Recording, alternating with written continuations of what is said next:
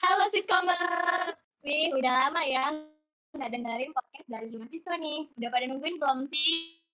Nungguin lah pasti. Oh iya, jadi nggak usah berlibet-libet lagi, langsung aja nih. Pasti teman-teman semua udah pada tahu kan pepatah yang mengatakan tak kenal maka tak sayang. Nah, untuk itu aku mau kenalin diri dulu sebelumnya. Aku Zahra dari jurusan Sistem Komputer angkatan 2021 dan ada juga aku, aku Zalfa dari jurusan Sistem Komputer angkatan 2021.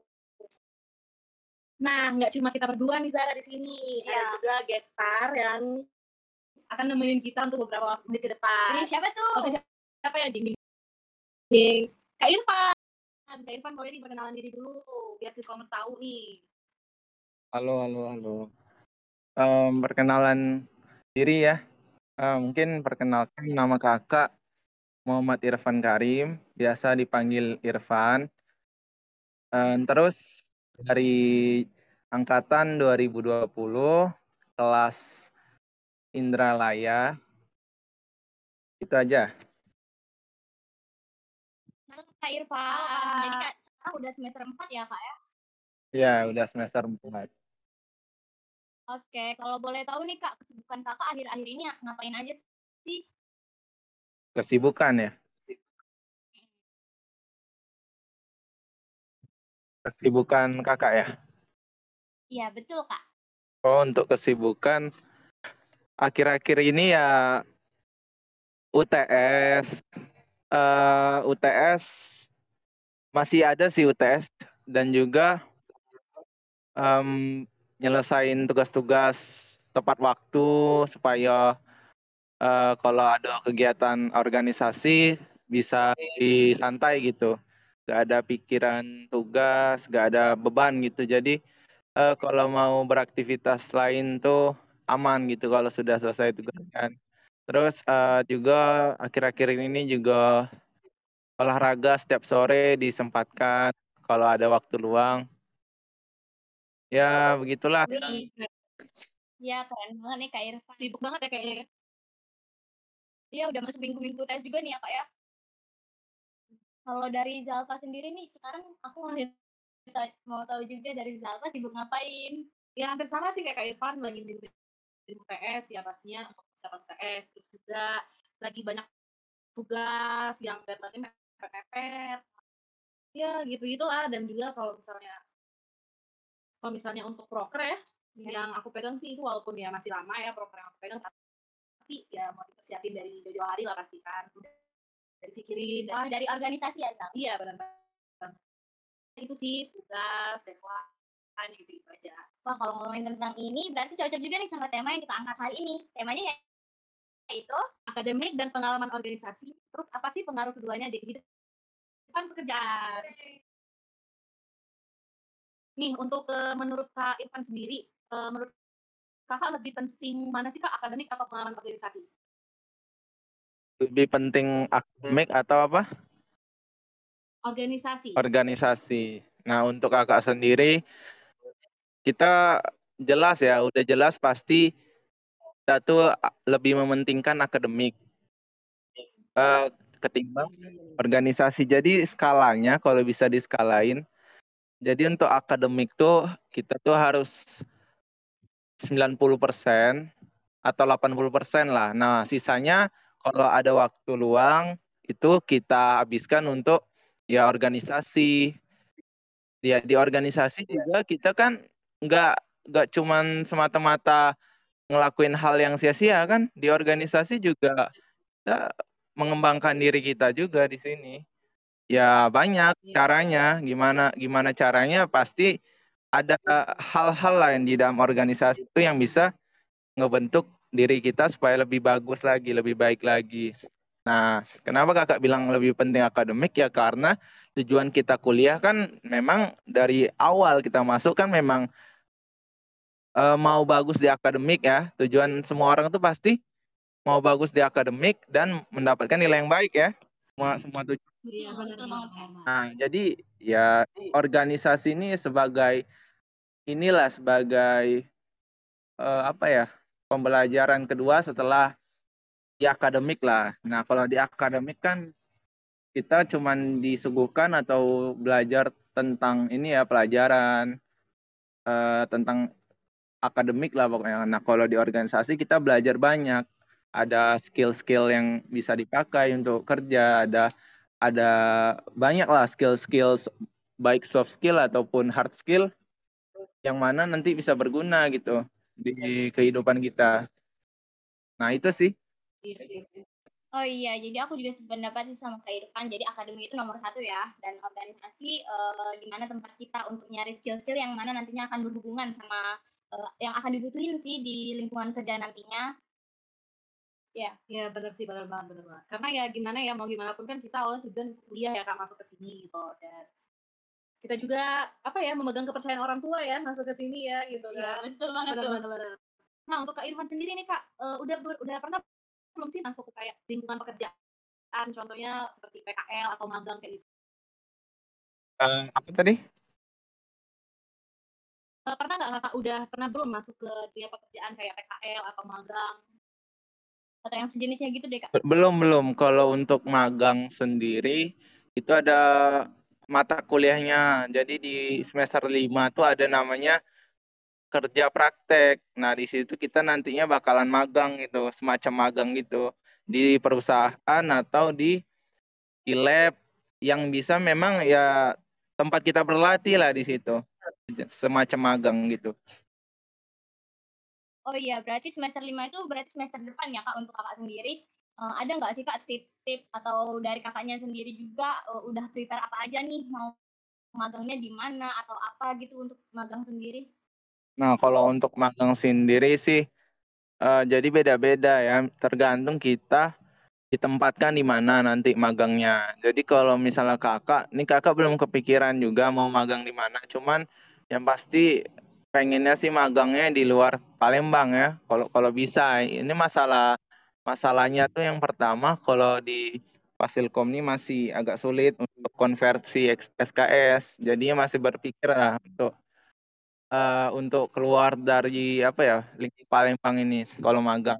Tapi kalau ngambil uh, program Merdeka, kampus Merdeka itu bisa sampai Jawa-Jawa gitu. Nah, yang yang permasalahan cuma di konversi SKS ya, karena agak sulit gitu.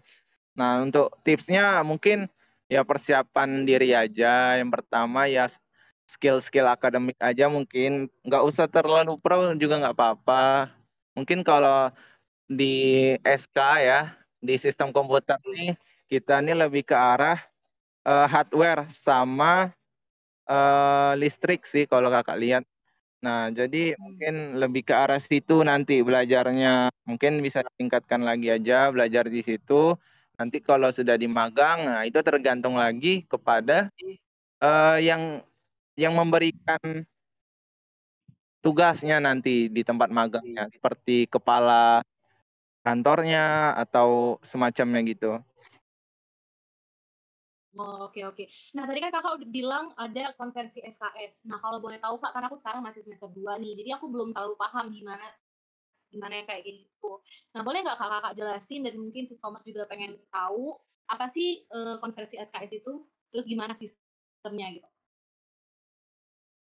Nah, untuk konversi SKS tuh sebenarnya kakak tidak terlalu ini ya, tidak terlalu paham nih ya, cuman uh, sedikit paham lah karena ya kakak belum ngalamin juga kan, cuman kakak tuh dengar-dengar juga oleh kating-kating kakak kan, banyak juga yang cerita. Jadi kalau kita mau ngambil uh, apa ya program ataupun uh, mata kuliah lah yang di luar yang di luar akademik kita semacam program kampus merdeka kan. Anggaplah itu mata kuliah tidak ada di akademi kita tulisannya. Anggaplah itu hmm. berapa SKS ya ngambil di kampus merdeka itu anggaplah satu kali magang 20 SKS nah maksud di konversi itu adalah jadi kita tuh tidak usah inilah tidak usah kayak mana yang ngomongnya jadi kita kan udah dapat SKS di luar akademik tuh. Nah, dikonversi ke dalam akademik tuh dengan tujuan supaya yang kita pelajari di luar tadi itu tuh uh, bisa masuk ke akademik kita SKS-nya dan dan kalau sudah masuk SKS-nya ya kita tinggal namatin beberapa SKS lagi kan supaya dapat nilai lah supaya dapat IP gitu. Nah masalah itu sekarang di SK ya di SK terutama agak susah konversi SKS karena ya beberapa hal lah gitu banyak macamnya. Nah dan itu menghambat orang-orang yang kayak mau magang di luar seperti mau magang di Pulau Jawa cak itu karena tuh mereka mikir kayak mana konversinya kaget Kan percuma kita ngambil jauh-jauh tiba-tiba bisa dikonversi SKS itu kan kayak sia-sia baik. Sia-sia baik kayak belajar lama-lama tidak bisa dikonversi jadi untuk apa? Dan nilai kita bakalan rendah karena tidak bisa dikonversi itu semacam tidak ngikut dia gitu dari, dari awal. Jadi masih banyak kendalanya juga ya kak di bagian konversi SKS-nya itu? Iya masih banyak. Oh iya aku juga mau tanya. Tadi kan kakak udah bilang kalau misalnya dari jurusan kita sistem komputer ini lebih ke hardware gitu ya kak. Kalau untuk magang sendiri uh, skill-skillnya itu tuh apa harus sesuai nih dengan jurusan yang kita miliki atau gimana? Oh enggak enggak harus sesuai. Jadi tergantung aja, tergantung kamu suka sukanya bidang apa. Misalnya kalau suka tentang pemrograman kan, itu lebih ke arah ya kayak ngoding atau apa. Nah, terus kalau yeah. tentang uh, eh, UI UX itu ngedesain tampilan web. Nah, itu ada juga tempat magangnya. Terus ada juga kayak graphic design, ada juga kayak uh, pemasaran, banyak itu tempatnya. Nah, jadi tergantung nggak nggak harus uh, satu bidang lah gitu, bidang kita sendiri enggak enggak. Enggak berpatokan satu bidang ya, kayak? Ya? Iya, enggak usah. Oke deh. Oh iya Kak, uh, kan sekarang Kakak udah menjabat sebagai bupati ya di Himasisco ini. Aku mau tanya nih, uh, semasa Kakak dari sebelum Kakak menjabat sebagai bupati dan juga sampai sekarang udah Kakak sebagai bupatinya, proker-proker apa aja sih yang udah Kakak pegang nih Kak di Himasisco sendiri dan kesan-kesannya di selama Kakak menjalankan proker itu? Nah, kalau proker sendiri Kakak kalau nggak salah ikut di dua proker ya yang memang aktif. Jadi seingat kakak yang pertama itu SK for SK, itu jadi ketua pelaksana. Yang kedua itu ada webinar pemrograman kalau tidak salah. Itu kakak jadi uh, eh, PJ acara, koor, koordinator. Nah untuk kesan dan pesannya mungkin di SK itu um, sebenarnya mau bingung sih mau bilang ba bagus apa enggak. Cuman pertama ada yang kakak sesali. Yang pertama harapan kakak tuh tinggi pas di SK. Kenapa? Yang pertama tuh bakalan meriah gitu acaranya. Karena yang kita tahu acara kita kemarin online, jadi harapan kakak tiba-tiba jatuh gitu. Kalian tahu sendiri kalau online kurangnya respon lah gitu. Kurang, kurang kondusif ya. Iya, kurangnya uh, dikit yang aktif pada diem-dieman. Jadi kayak harapan kakak tuh SK for SK ini harusnya heboh kan, heboh terus aktif semua, malah jadi kayak uh, pasif gitu. Nah di situ kakak merasa harus ada perubahan juga nih di tahun ini kakak, kakak mikir kan kalau bisa acara ini offline baik kalau bisa tahun ini. Jadi biar apa lah ya, tidak ada mengikuti tahun kakak kemarin juga jujur bang nggak apa ya kurang be kurang be dari kakak juga melihat kalau acara online tuh kurang kondusif dan kurang dapat pengalaman serta feelnya gitu. Nah, kak, tadi kan kakak udah pernah megang eh, webinar pemrograman ya kak ya. Nah, itu tuh gimana sih kak webinar pemrograman itu? Nah, kalau webinar ya semacam seperti webinar biasa lah. Kita ngundang gestar, Terus ya hmm. kalau PJ acara kakak tadi jadi koor ya jadi PJ ya paling uh, nyusun rundown terus koordinasi uh, jam-jam acaranya ya, seperti itu. Oke oke. Oke, tadi kan kakak udah ngomong-ngomong tentang organisasi di mana kakak udah pernah megang proker-proker dan juga sekarang kakak udah menjabat sebagai bupati di Meksiko. Nah, kalau dari segi akademik nih kak, uh, achievement-achievement apa aja sih yang udah kakak capai selama perkuliahan ini gimana udah empat semester gitu? Untuk akademik, alhamdulillah uh, masih nilai masih aman, uh, nilai nggak nggak terlalu rendah lah untuk semester ini uh, B masih dua, IPK 3,91. Wow, keren, keren, keren, Keren banget. keren. Terus lomba-lomba masih sering ikut. Jadi kakak tuh suka dengan dua lomba ya. Jadi yang pertama tuh esai sama ini rencana pengen ikut debat, cuman kayak kurang pengalaman di debat, jadinya masih di esai we kakak. Perjalanan lomba-lomba kakak ini masih berlanjut lah ibaratkan tuh. Sampai sekarang juga masih ikut esai. Keren bro, keren kak. Oh ya, tadi kan kakak udah jabat sebagai bupati Matisko, terus di akademiknya juga nilainya masih aman, dan juga ikut-ikut kayak lomba-lomba gitu. Gimana sih time management kakak sendiri nih untuk ngebagi ketiga ketiga bidang itu dan eh, boleh ceritain nggak tips-tipsnya kalau misalnya eh, orang-orang tuh pada bingung nih nanti mau prioritasin yang mana dulu gitu. Sebenarnya time management kembali ke diri masing-masing. Cuman kalau dari kakak, yang tadi ya, yang, yang pertama, kalau ada tugas, kalau bisa diselesaikan secepatnya. Jadi jangan ditunda-tunda. Jadi kebanyakan orang di jurusan ini, eh enggak enggak, di jurusan mana pun, pasti ada yang dikasih tugas, dia nunda dulu kayak ah nantilah deadline-nya masih lama. Nah, di di diri kakak diri kakak udah ngapus pola pikir kayak gitu. Jadi kalau ada tugas langsung baik dikerjain walaupun itu susah. Dia kan. Jangan ditunda-tunda. Ya, kita kumpul ke dulu tugasnya. Tuh, lah tahu berapa banyak tugasnya baru dikerjain sesuai dengan yang yang paling cepat lah deadline. Misalnya ada yang deadline 5 jam, ada yang 10 jam. Nah, kalau bisa 5 jam dulu diselesain. Baru 10 jam enak. Fungsi fungsi pola pikir kayak gitu untuk apa? Yang yang pertama bisa time management kan? Kita bisa Iya, manage betul. itu. Kalau udah selesai tugas semua, tinggal yang eh, sekunder lagi, tinggal memfokuskan ke ke organisasi atau ke lomba gitu, baik time manajemennya. Jadi anti tunda-tunda klub ya kak. Iya. Boleh. Kalau kakak Oke. awal-awal semester nunda-nunda tuh, mungkin sekarang tidak lagi. Udah jadi pelajaran jadi ya kak. Benar. Udah tobat lebih tepatnya kayak. Iya iya.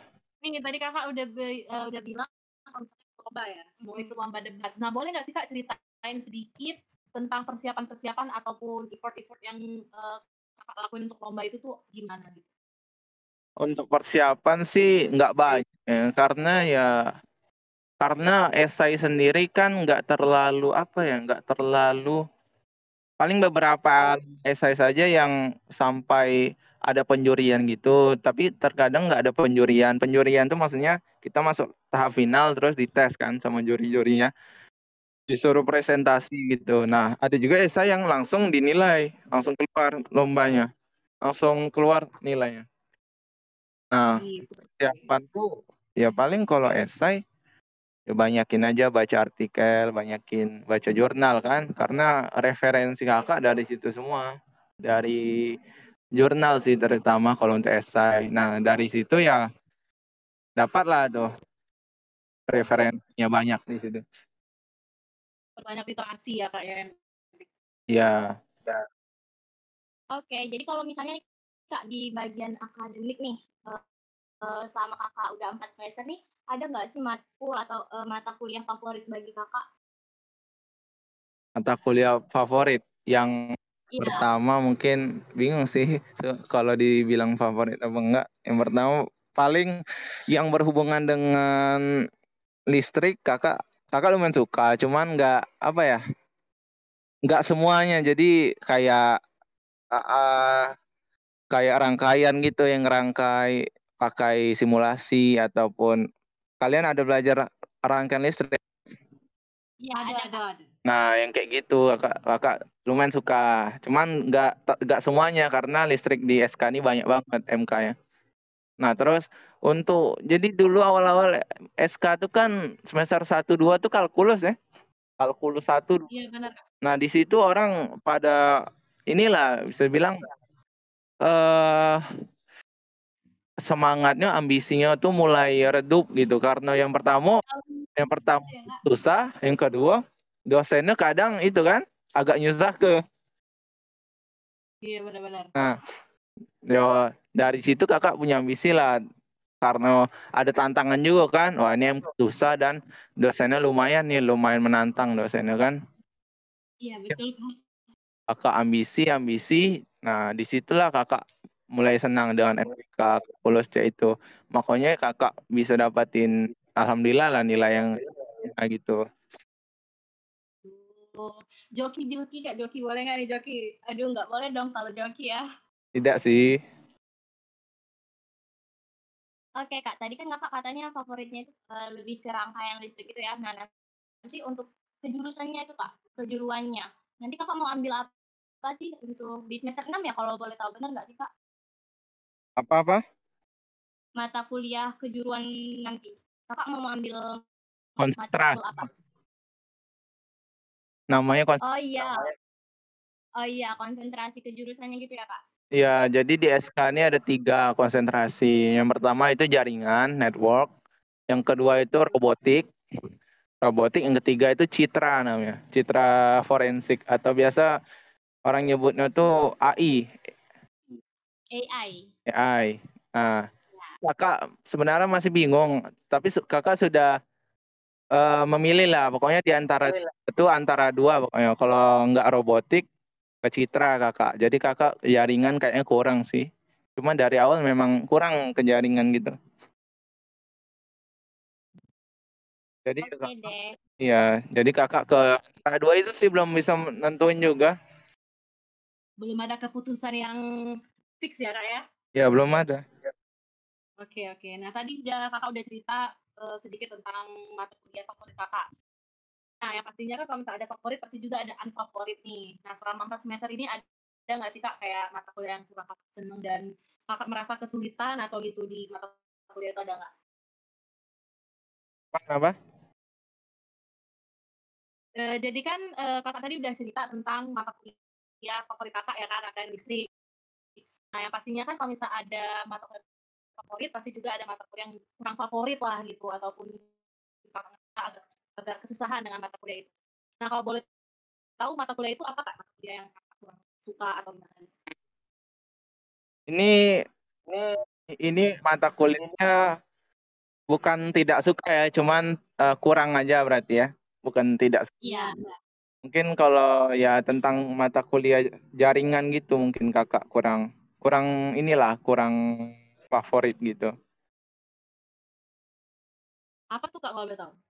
Um, seperti kalau di semester ini ada namanya kayak komunikasi data ataupun uh, dulu ada juga pengantar telekomunikasi kalau jaringan. Uh, terus kakak apa ada lagi itu jaringan. Nah, yang pokoknya semacam itu kakak tuh kurang favorit aja, bukan kurang inilah, bukan enggak suka ada MK-nya, suka, cuman nggak terlalu kuat gitu.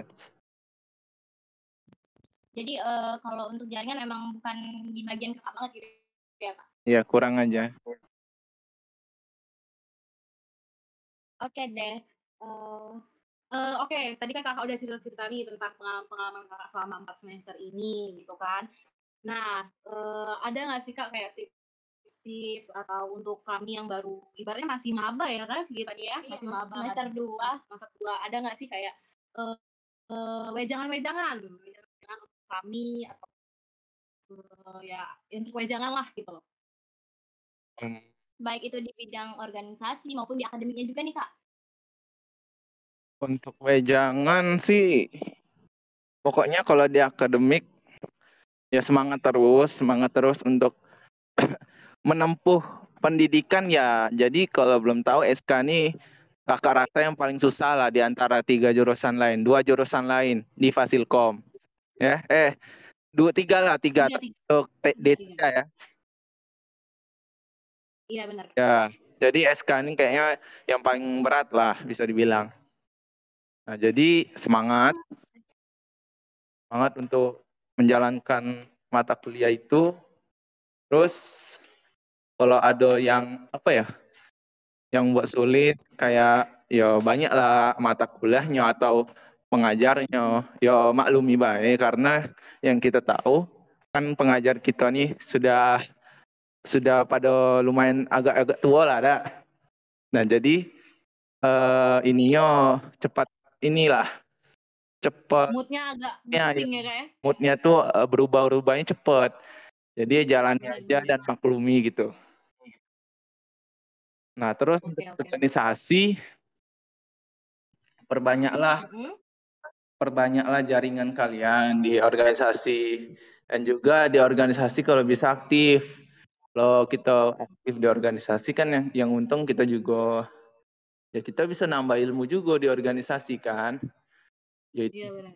skill maupun hard skill, soft skill sih lebih ke arah soft skill yang kayak kalian belum bisa ngomong, kita bisa belajar public speaking di sini. Kalian belum bisa jadi pemimpin, kita bisa belajar leadership, ya kan? Benar banget. Nah. Berarti juga kalau untuk skill-skill yang didapat di organisasi bergantung dari individunya masing-masing nggak sih kak? Iya. Tergantung dari minat kepribadiannya. Oke, oke, oke. Nah, terus Kak, eee, bentar lagi kan akan ada angkatan baru, angkatan 2002 yang ada apa ya, fase apa sih, fase perpindahan fase perpindahan dari masa SMA ke kuliah kan, dan gimana Kak menurut Kakak gitu loh, eee, pesan-pesan apa aja yang mungkin nanti ada, eee, yang bakal denger angkatan 2002 Iya, karena masih banyak bingung loh Kak waktu awal-awal masuk kuliah ini masih masih ada rasa-rasa masih SMA gitu ya. iya, apa, kanak-kanaknya masih kebawa lah masa-masa di SMA itu. Iya, sifat-sifat SMA-nya itu masih banyak sih kebawa di masa perkuliahan waktu awal-awal masuk gitu Kak. Gimana sih, eee eee Eee, wejangan Kakak lagi nih, wejangan Kakak untuk angkatan 2022 yang akan masuk terjun ke dunia perkuliahan. Untuk 2022 terutama yang ingin masuk ke jurusan SK ya. Nah, yang pertama persiapkan mental. yang kedua, siap siap-siap beradaptasi lah dengan lingkungan baru, terutama dengan dosen ya.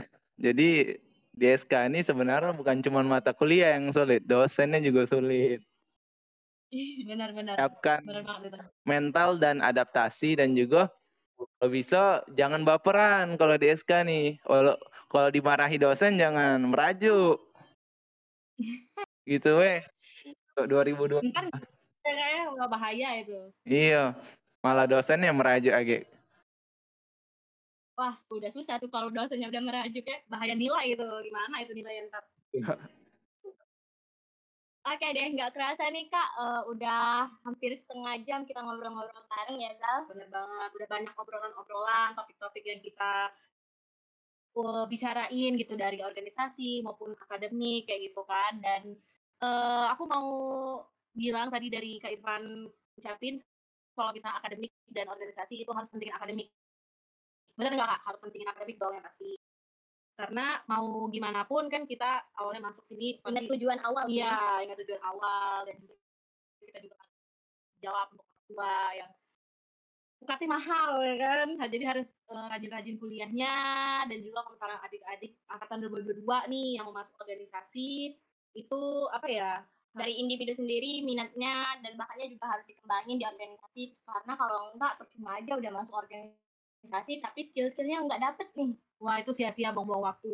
Iya, jadi jangan menyia-nyiakan kesempatan yang ada. Oke? Eee, boleh nih Kak Irfan, eee, satu kata atau satu kalimat deh buat Siskomers-siskomers yang akan mendengarkan podcast kita pada hari ini gitu, Kak. ya, Siskomers nanti ya siskomers.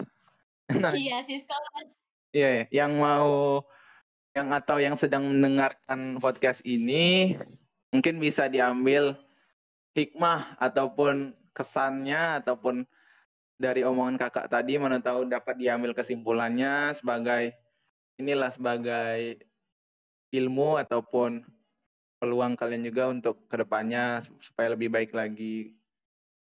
Nah dan juga eh, kalau ada salah kata dari kakak yang mohon maaf. Oke, terima kasih banyak Kak Irfan yang udah Makasih, menyempatkan Kak. waktunya untuk berbincang bersama kita dan Siskomers. Walaupun Kak Irfan lagi sibuk ya, pastinya sibuk banget dong ya, tapi masih menyempatkan waktu untuk berbincang-bincang dengan kita. Dan juga untuk Siskomers ya, eee, Kita mohon maaf, eee, masih banyak kekurangan dalam podcast hari ini atau semoga masih banyak eh, banyak juga yang bisa diambil dari podcast kita hari ini. yang baik diambil, yang enggak, Yang eee buruknya harus tinggal hilangin aja. Iya, gitu ya. Oke, apalagi Tara? udah dulu nih ya. Eh, kami akhiri. Bye siswa. Bye. Terima kasih Kak Terima Irfan. kasih, Kak. Makasih, makasih. Kakak izin ini ya.